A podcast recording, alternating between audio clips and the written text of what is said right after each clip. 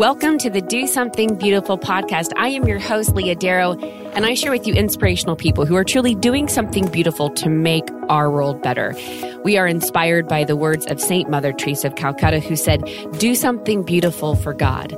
Do it with your life, do it every day, do it in your own way, but do it.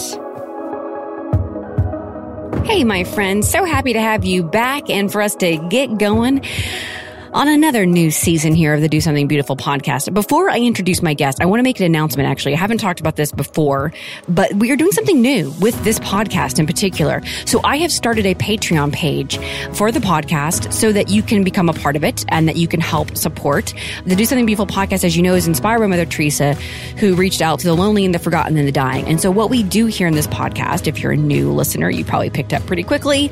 And of course, if you're a faithful listener and you've caught up on every single episode, God love you. You know that what I do here is I find people all around the world who are doing something beautiful, doing something good to kind of restore humanity and for us to highlight the good in people. But as as you may or maybe may not know, podcast and this type of work actually takes an exorbitant amount of time and money and expenses. And so I'm asking for help. And I also wanted to create a place where we can do this together, where we can be in this together and, and produce together an amazing podcast. So for that, I've created a Patreon page and I'll add the link in the show notes if you want to go ahead and check it out. I actually received an email from the Patreon executives saying that they loved my membership tiers. So it's pretty fun. So, or my patron tiers, excuse me. So you can go. Now you know that I have a deep love for the, for the TV show, The Office. And so I'll just allude to the fact that they are connected deeply to that. So there's different tiers that you can sign up to become a patron of the Do Something Beautiful podcast.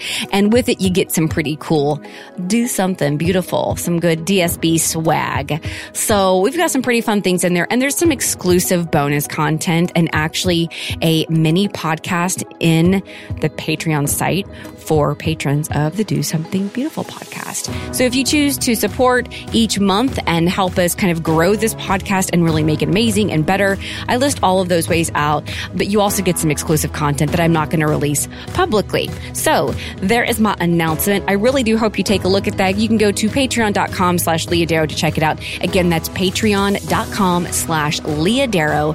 If anything, go and check out my tiers of patronage. Go and check them out so you can see just what I've done. I've actually worked so hard on finding the right GIF from the office for each one.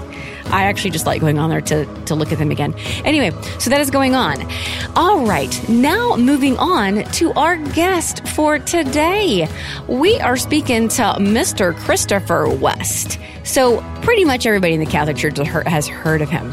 If you haven't, well, I don't know where you've been, but here you go. So, Christopher West, he serves as president and senior lecturer for the Theology of the Body Institute near Philadelphia. You more than likely have heard of that, the TOB Institute. I love it.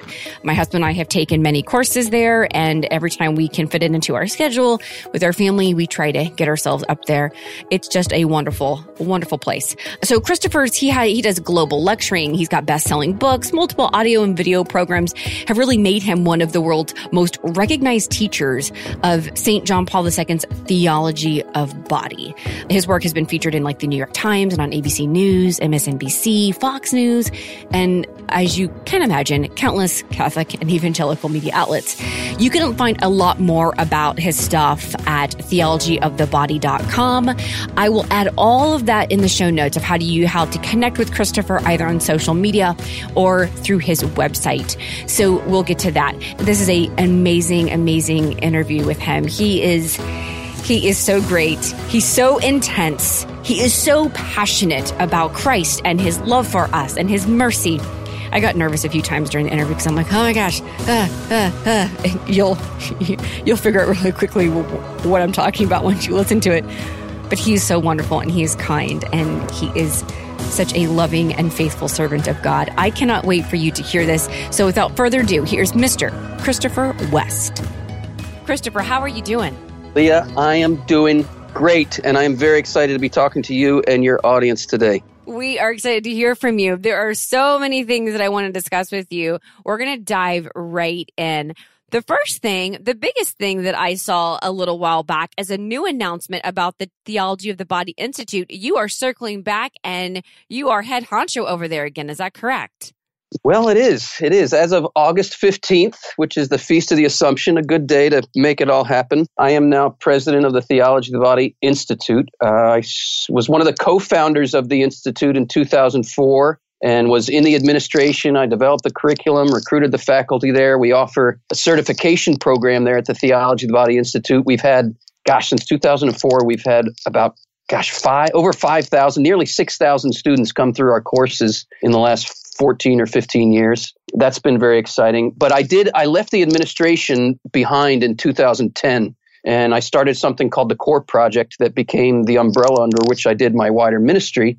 And then just circumstances came together in the last year or so that made it make sense for me to take the reins again over at the Theology of the Body Institute. So, as of this past summer, I am the president of the Theology of the Body Institute, and still we're running the Cor project now as an outreach of the Theology of the Body Institute. It's very exciting. It is. Now, I'm a huge fan, as many, many listeners are of this podcast, of the Theology of the Body Institute. My husband and I have taken three courses already, and we're always trying to, depending on how old our kids are, trying to find time to escape to go out there to take another course. But for those who, who aren't familiar with it, and I shouldn't be surprised, I think I'm a little, I just may be naive to think that everybody knows about it because there's plenty of people who've never heard of Theology of the Body Institute or even the theology of the body from John yeah. Paul II. So could you introduce to us what is the theology of the body? And then from there, what does the Institute do to bring that out to the people today? Sure, sure. So, Theology of the Body is the working title that St. John Paul II gave to the first major teaching project of his pontificate. It's a collection of 129 Wednesday audience addresses that he delivered between 1979 and 1984.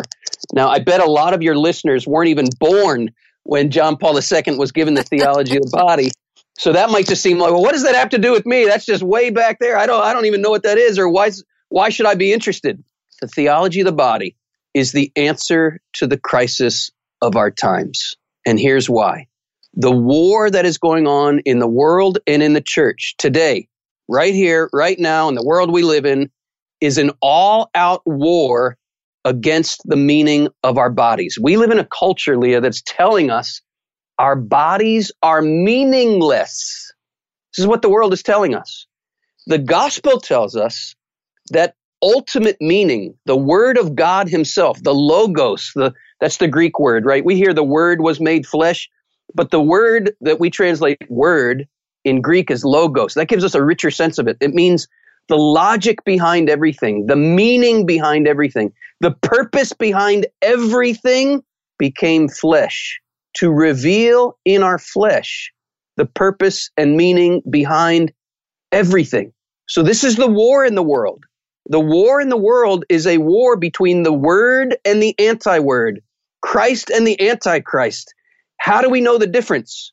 Christ comes in the flesh to reveal ultimate meaning in the flesh. The Antichrist, St. John tells us, is the one who denies Christ come in the flesh.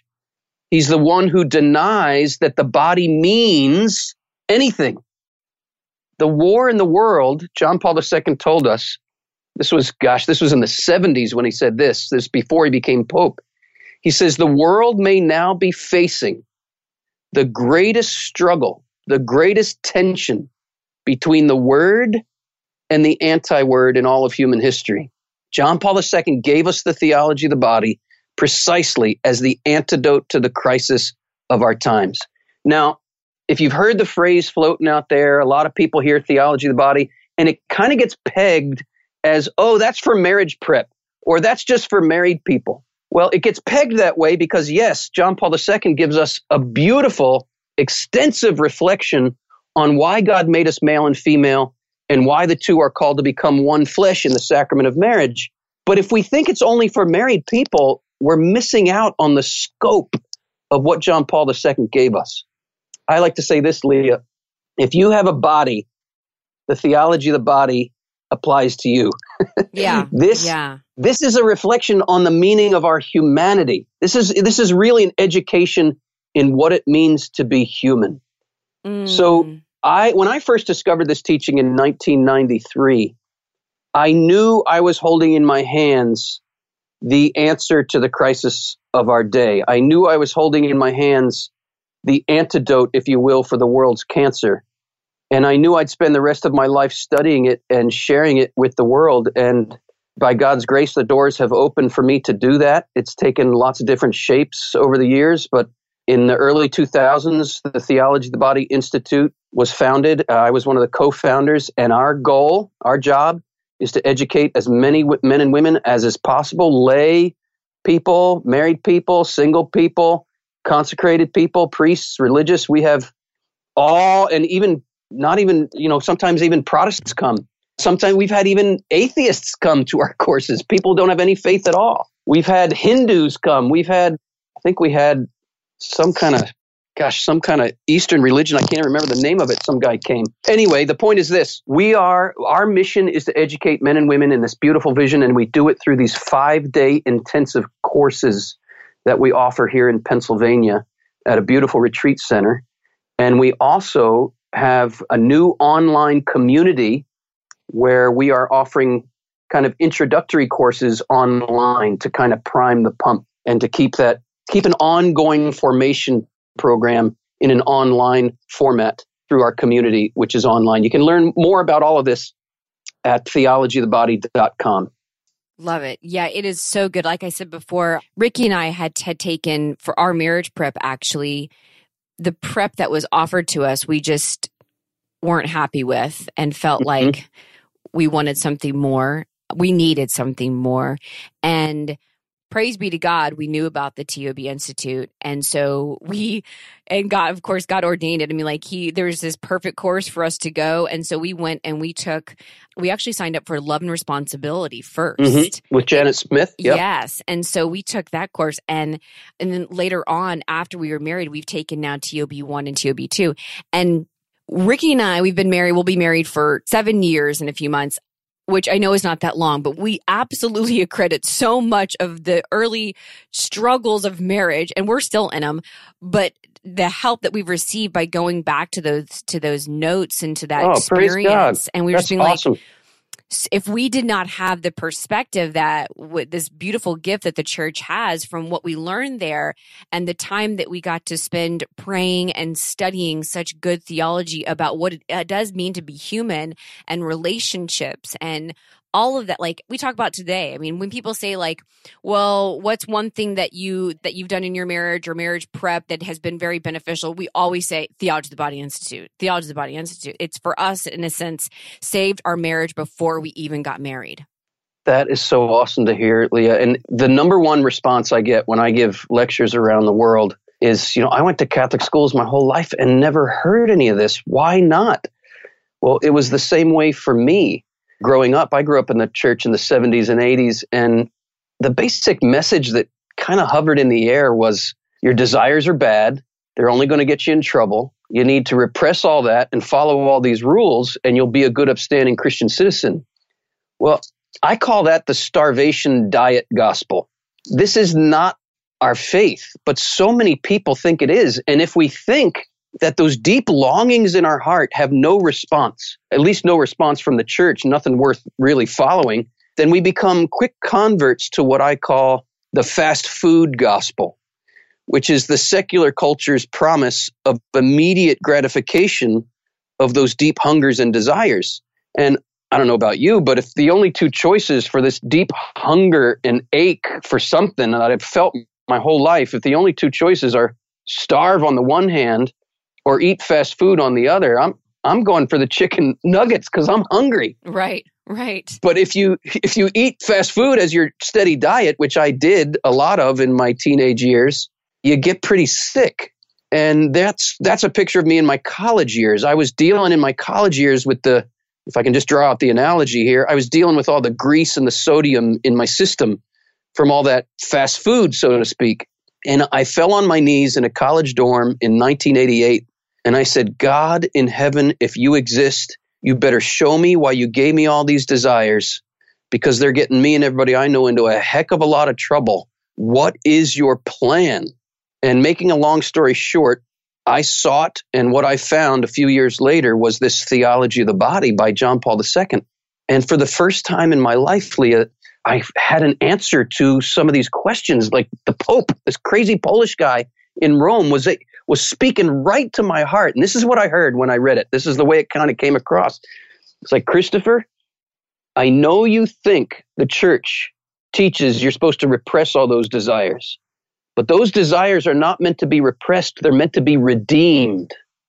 And that ache you've always felt in your heart, it has a name. It's called Eros. E R O S. Now, I'm in my early 20s at this point, and the only way I understand that word Eros is the eroticized culture in which we live, which was pornographic. And I learned from John Paul II that Eros is not to be confused with another Greek word, porneia. We know what English word we get from that, right? He said, no, Eros, John Paul II says, is put in our hearts and our bodies by God, and it's meant to lead us to God. It is the desire in the heart for everything true, good, and beautiful. And it is also, I learned from John Paul II, the desire for ultimate truth, ultimate goodness, ultimate beauty. And the other name for that is God. Eros. I mean, this was this was revolutionary for me, Leah. I don't even know how to explain how radically this changed my life. Here's my analogy. This is this is um, you know my job is to put the dense theology of John Paul II into images and language and analogies that normal people can understand. So here's how I summarize it with this analogy. I like to say God gave us eros, that deep cry of the heart for love, for union, for intimacy, for happiness, for fulfillment. Eros is like the fuel of a rocket that has the power to launch us to the stars. And if I may quote from the old Toy Story movies, to infinity and beyond. but here's the problem with original sin, our rocket engines got inverted. And this is why so many of us go out into the world looking for love, looking for happiness, looking for connection, looking for affirmation and intimacy, and it backfires on us good news of the gospel that I learned from John Paul II that changed my life and set me out on this mission is that Christ came into the world not to condemn those with inverted rocket engines. He came into the world to redirect our rocket engines to the stars. So, what we're after here is not redemption from the body, it's not redemption from eros and sexuality, it's the redemption of the body. It's the redemption of eros and sexuality. It's the redirection of all our energies and desires as men and women towards what scripture calls the marriage of the lamb. Do you think this is kind of a side topic, but a question that I get a lot, and I'm sure you do too. But do you think what you're talking about, like just right there, that that is one of the obstacles that makes it hard for the person who asks the question. If I love my boyfriend and we're together and I'm sure we'll end up together, why can I not sleep with him? There's no, here's how I put it. You know, people will say, just as you said, Leah, oh, come on, Christopher. If I really love my boyfriend or my girlfriend, why can't I have sex with them? And I say, well, you can have sex. The question is, is it good to do so? When is sex really an act of love? That's the question right? Because no act of love is wrong. No act of authentic love is ever wrong. So the question is, when is sex an expression of authentic love, right? So in order to answer that question, we have to know what love really is. How can we know what love really is? Right? God is love. So the measure of all love is not our feelings or our warm, gooey attractions or desires. The measure of love is Jesus saying to the world, Love one another as I have loved you.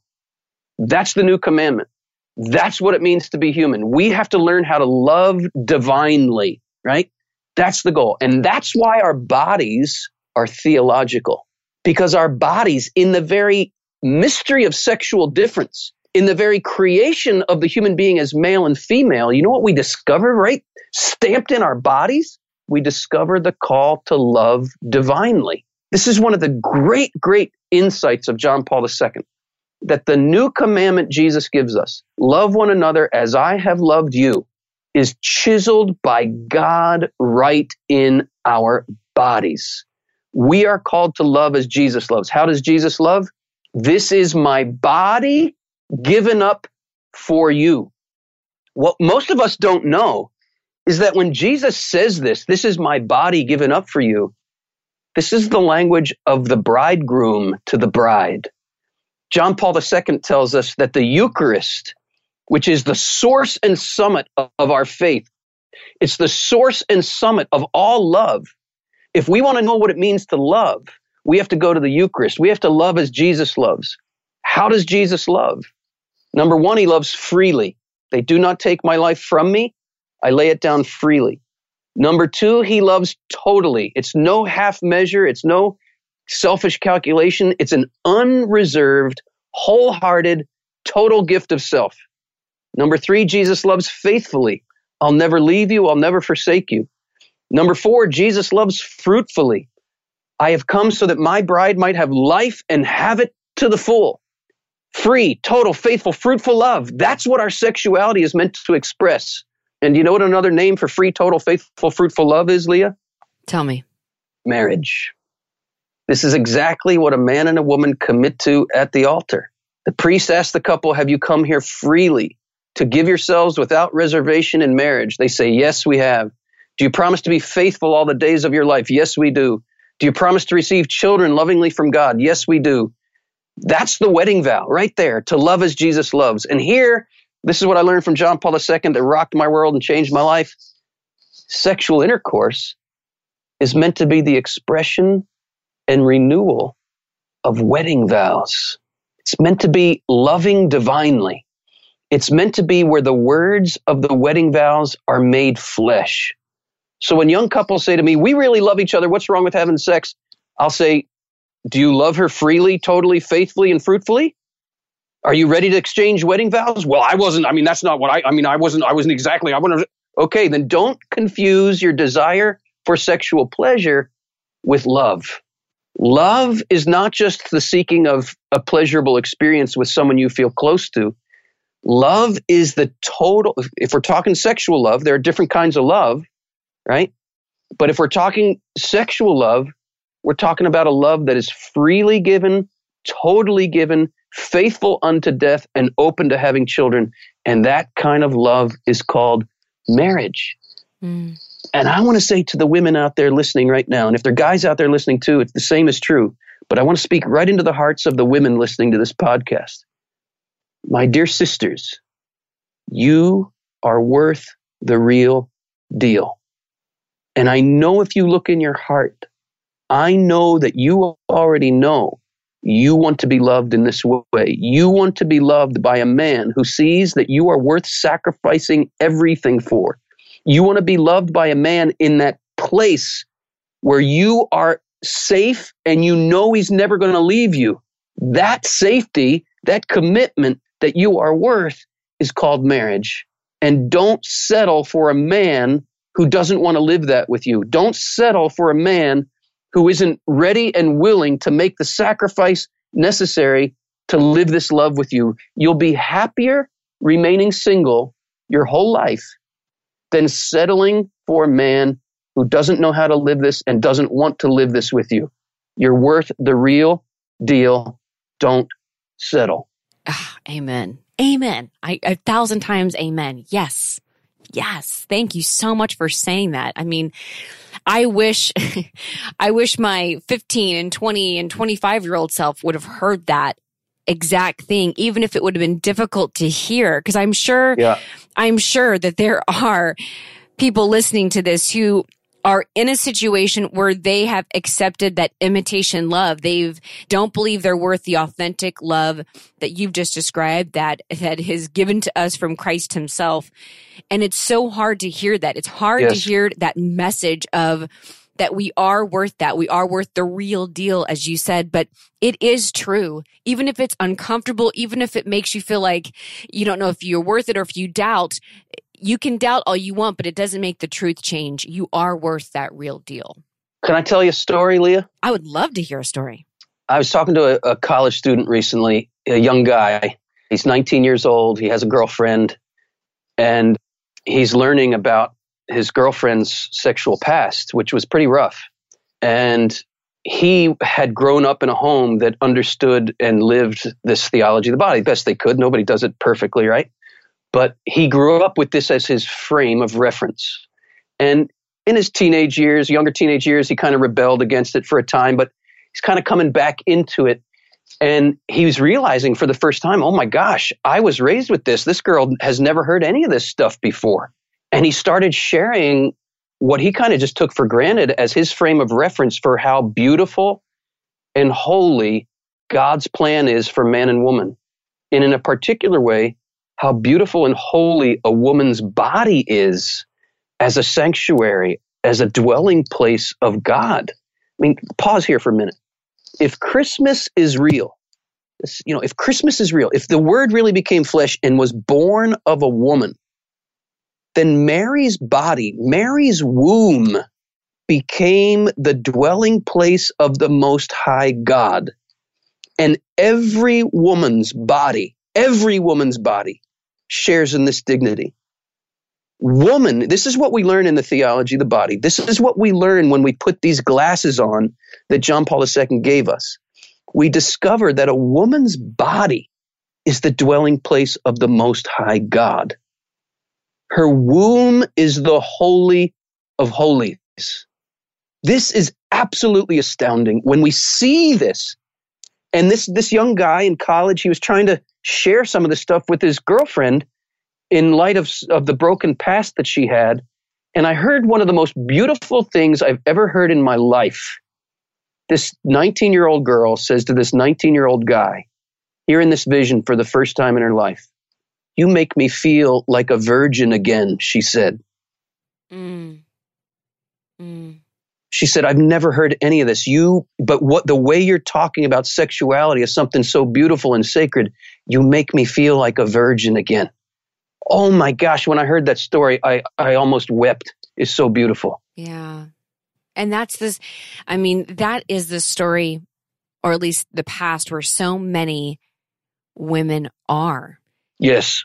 And we can't pretend that that's not going on. I mean, there's just such hurt and there's a past that that we don't love that we're not proud of that we are trying to run away from that we're trying to find healing from redemption from all of that and it's just this message of theology of the body as you said is the answer to those questions and those doubts of can I move on? What am I going to say? How can I how, how can I even love myself the way I need to love myself first? Yes. And yes. that is for me and all my listeners, especially my faithful listeners know my past and they know what I've been through, but I had that rough past for many, many, many years. Yes. And I left the faith for a decade because I because of that past. It was because of my past and because of those of those sexual sins and because of those things that I felt like, well that's it. There's no place for me.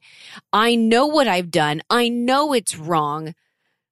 And I'm just wasted talent.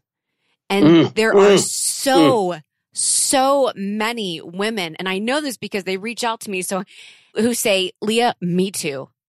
Me yeah. too that's yeah. that's my past or that's me right now. And yeah. i so what you're saying is so it is the balm that we need to hear and to put on those wounds so that we can start afresh again with the lord. Can i speak into this even even more directly leah? Is that okay? Yes.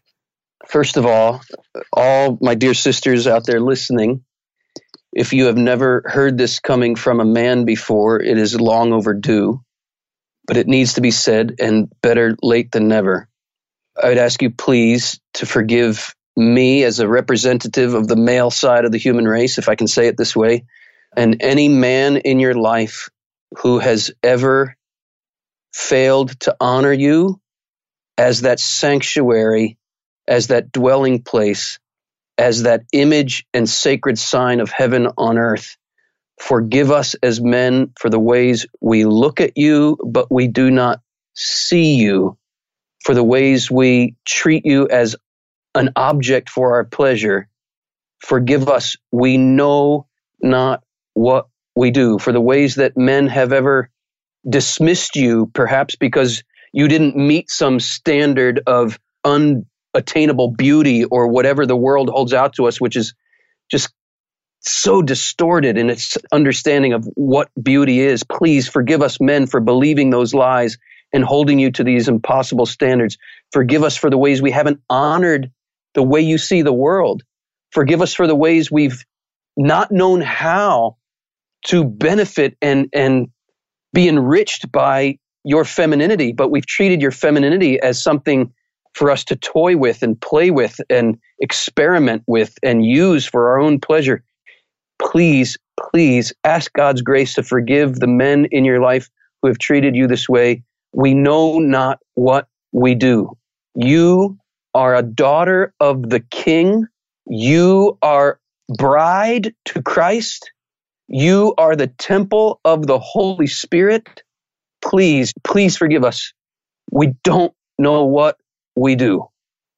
Yeah, I think I think that there's there's definitely a good amount of room there for us women to pipe up and, and in a sense say the same thing as well in our own ways of you know accepting that and also our own responsibility in not knowing the gift that we are and not allowing yes.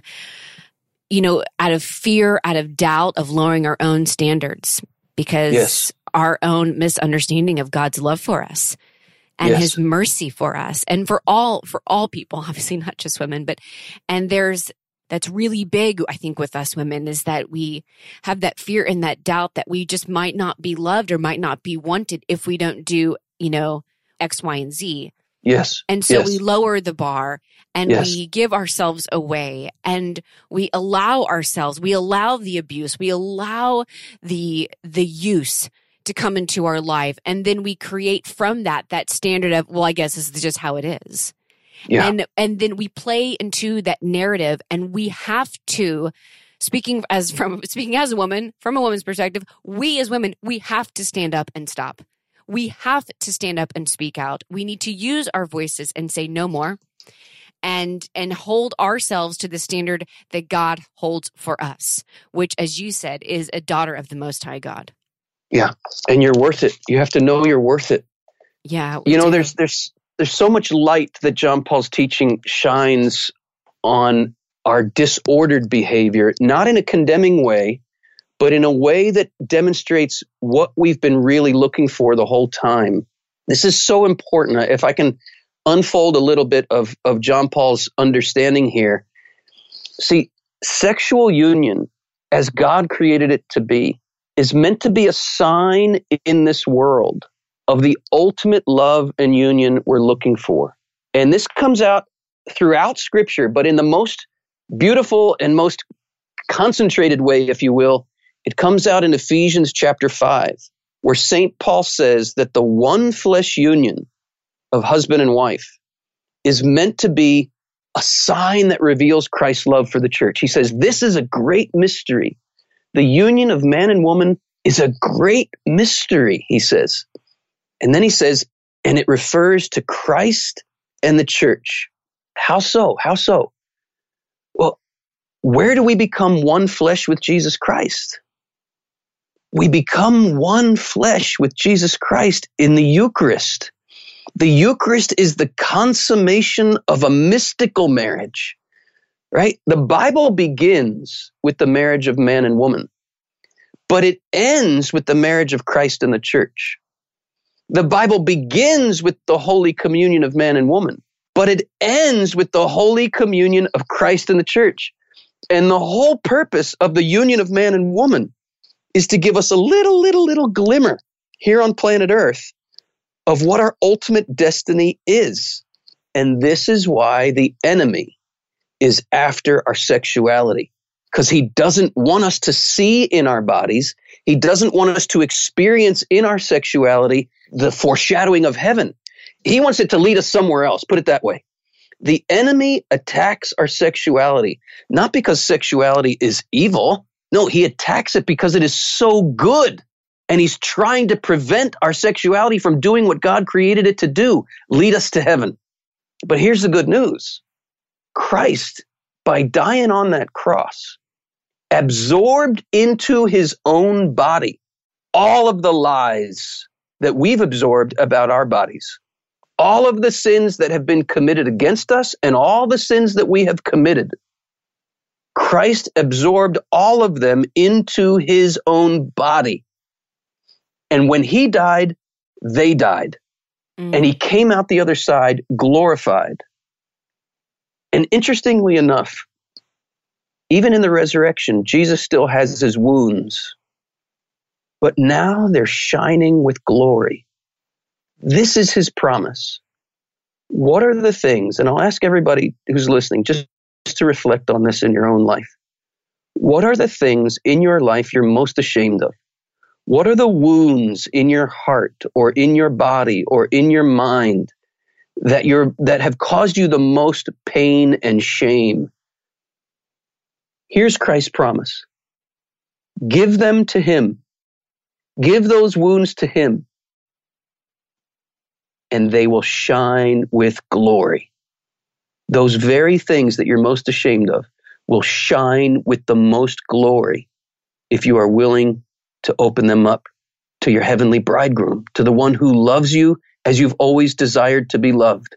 The one who loves you as you've always desired to be loved is Christ, the bridegroom.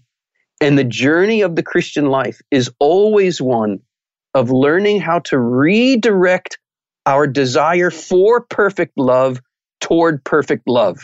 Hmm. And the greatest example of this in all of Scripture, in my humble opinion, is the story of the woman at the well. Oh, you're speaking my language, Christopher. You're speaking my language. This is my favorite. John 4 is my favorite. Can I launch? Can I go on this, Leah? Go. Is that all right? Yes, go. This is, okay, I love okay, it. Okay, so here we go. Here we go. Here we go. I implore every woman out there listening to this podcast, please spend, take six weeks or take a whole year just studying John 4.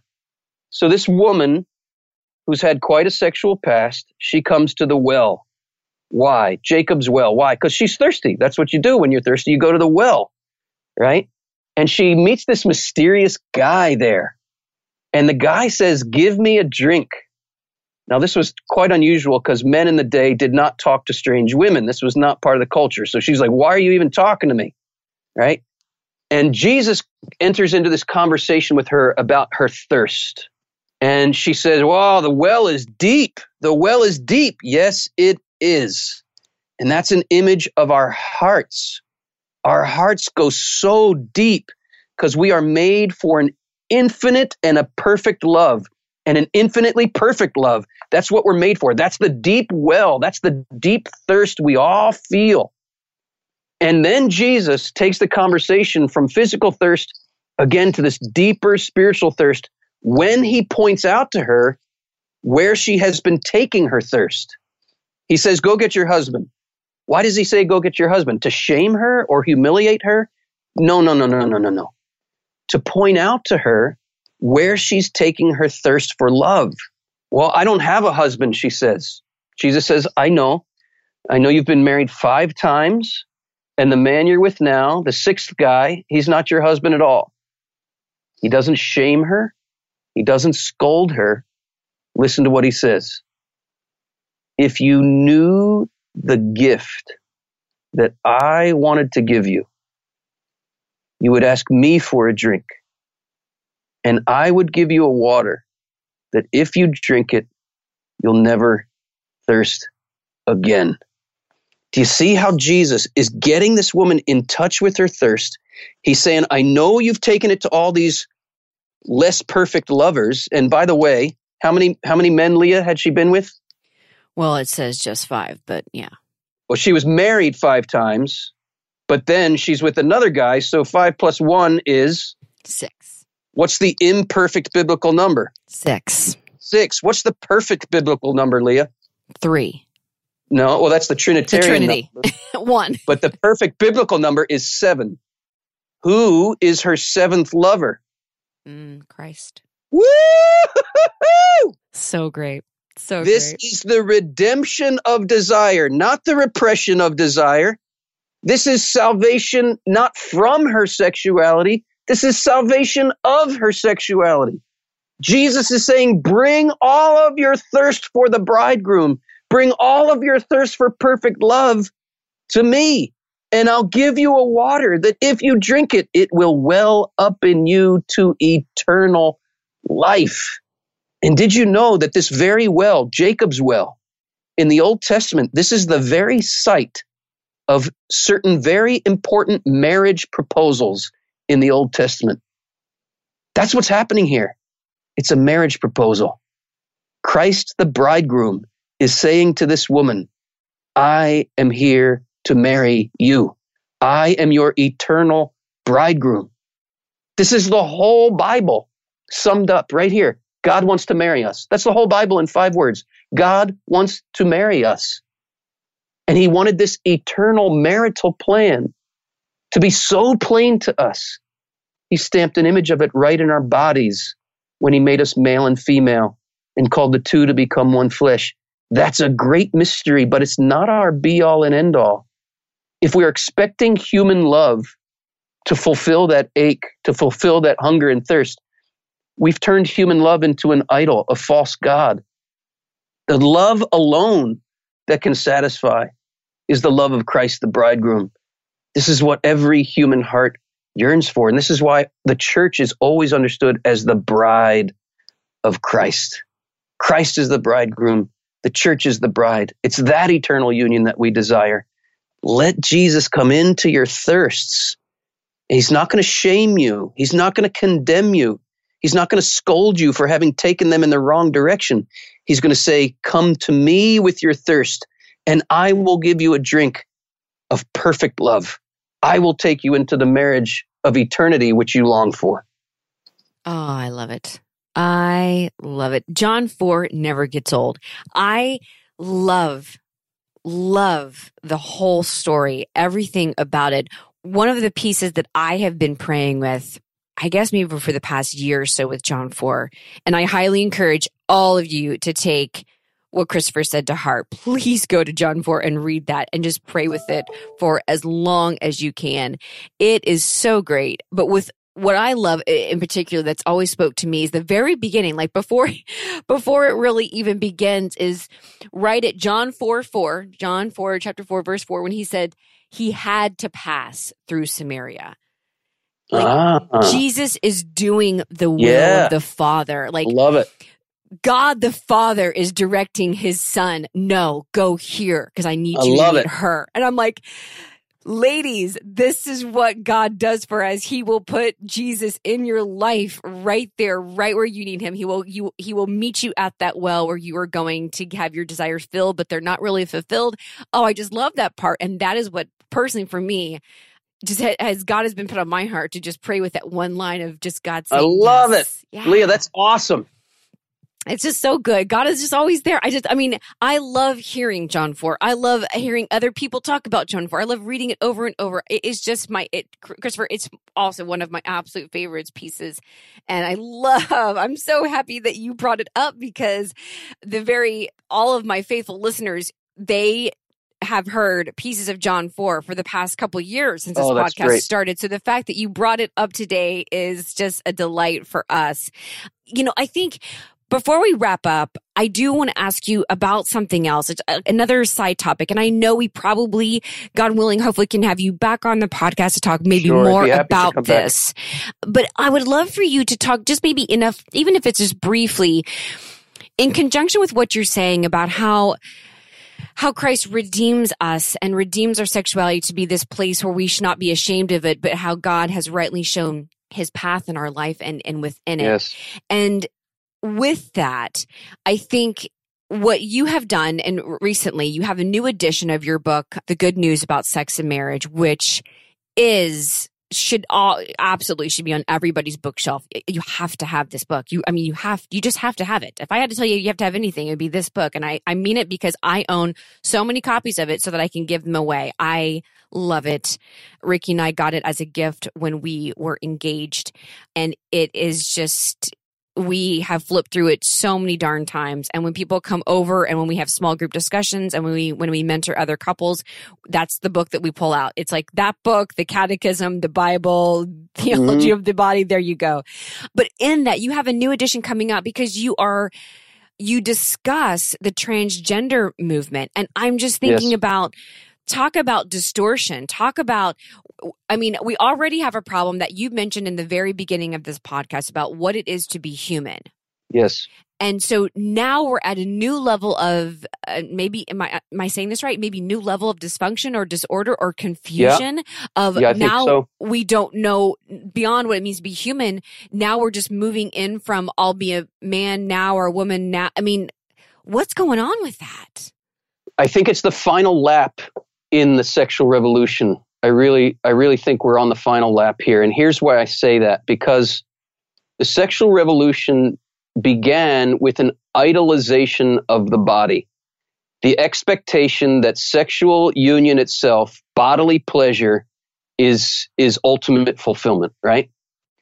So let's let's connect this also with this story of the woman at the well. So the the overarching theme of that story of the woman at the well is about true worship right? Remember Jesus and, and the woman get in this debate about where true worship happens. Well, we worship here and you worship there. And, and Jesus says the Father is seeking those who will worship him in spirit and in truth. Mm. So, what does that even mean? We all worship something. And what I want to propose is this we worship whatever we think is going to satisfy our deepest thirst. Right. That's what we worship.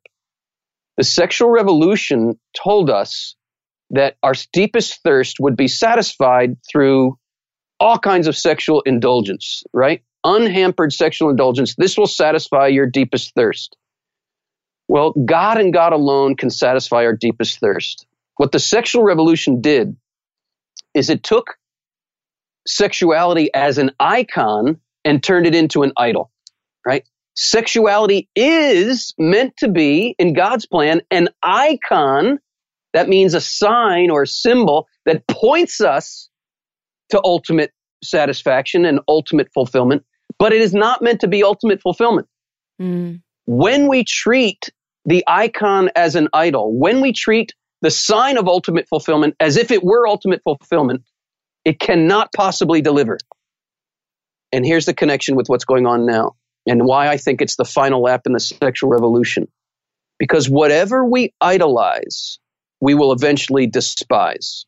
I was uh, we, that's uh, oh my gosh yes you're speaking to my heart. That's uh, that's what I was that was sorry to interject here but I no please. this is this is the part within my past.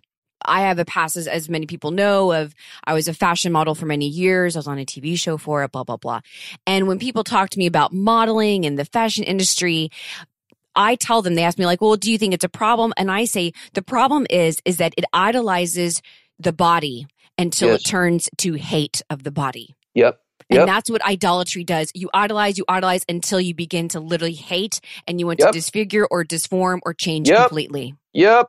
Yep. Yep. We despise what eventually we despise whatever we idolize. Why? Because the idol can never deliver on its promise. Yes. And then we hate it for the fact that we went to it seeking fulfillment and it didn't deliver. Yep. Oh my gosh. Yes. It makes perfect sense. So, what we're doing right now is an all out despising of our sexuality. I mean, what else is it when a woman who has healthy, functioning breasts goes under the knife to have them removed? She's hating her body. What is a man doing when he has healthy, functioning genitals and he has them cut off in surgery so he can pretend that he's a woman. He is hating his body. Now, pause right there. It is understandable because of all the poisonous lies we've ingested about our bodies in this toxic environment. It is understandable when you've ingested all those lies that you would hate your body and, and want to change your body or come to despise it so much that you want to reshape it. But this yeah. cannot be the way. This cannot be the solution. Yeah. I came up with a little uh, poem. May I share a poem? I would love that. Yeah. Okay. Who has been unscathed by the incessant lies of a media culture that will prize and idolize bodies idealized and hyper eroticized, but criticize and despise any shape and size it cannot commoditize? We need new eyes if we are to realize that the true value of the body lies not in being objectivized, standardized, and commercialized, but in being personalized, baptized, divinized. And this is what the theology of the body supplies. Mm, amen. And praise be to God for that. Amen. One more thing I want to say about this gender confusion in the world. Become an etymologist. What is an etymologist? Not to be confused with an entomologist who studies insects, but an, an etymologist is one who studies the origin of words. And I want you to study the origin of the word gender. And you will discover that little Greek root, gen, G E N. And you'll discover that same root in words like generous, generate, progeny, genealogy, genes. That Greek root gen means to produce or give birth to.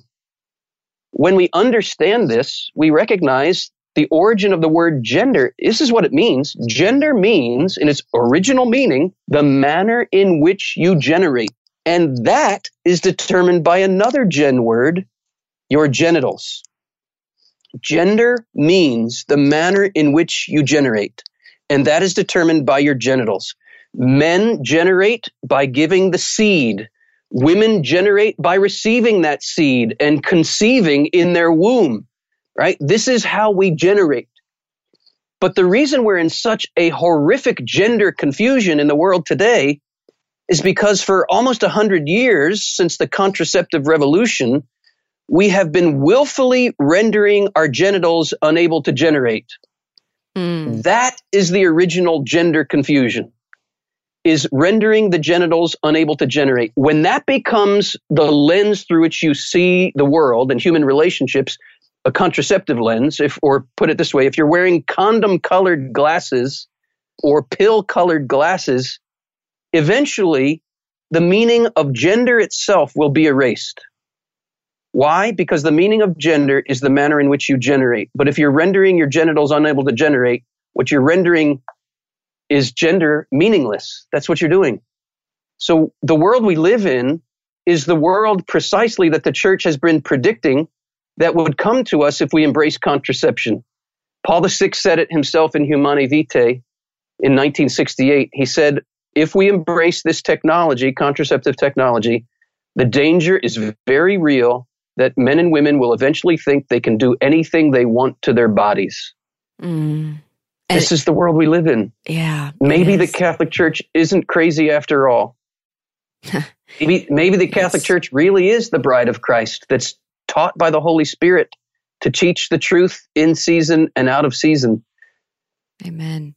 Now, what we can find out more, and I know you talk about this a lot more in your, you've just revised this book. Yes. Uh, when I first wrote Good News About Sex and Marriage 20 years ago, this transgender question was not even really on the cultural radar, but today it's, it's everywhere. Yeah. So I, I recently rewrote the, the book. I get put a lot of updates in it and I added an entirely new chapter on this question of, of gender identity and what we really mean by gender and and I get into it. I get into all the nitty gritty questions that people have. It's a Q and A book, so people sent in all kinds of very pressing and very important questions about this issue, and I answer them one by one in this new chapter. And it will be available later this month, and you can stay posted at theologythebody.com to learn more.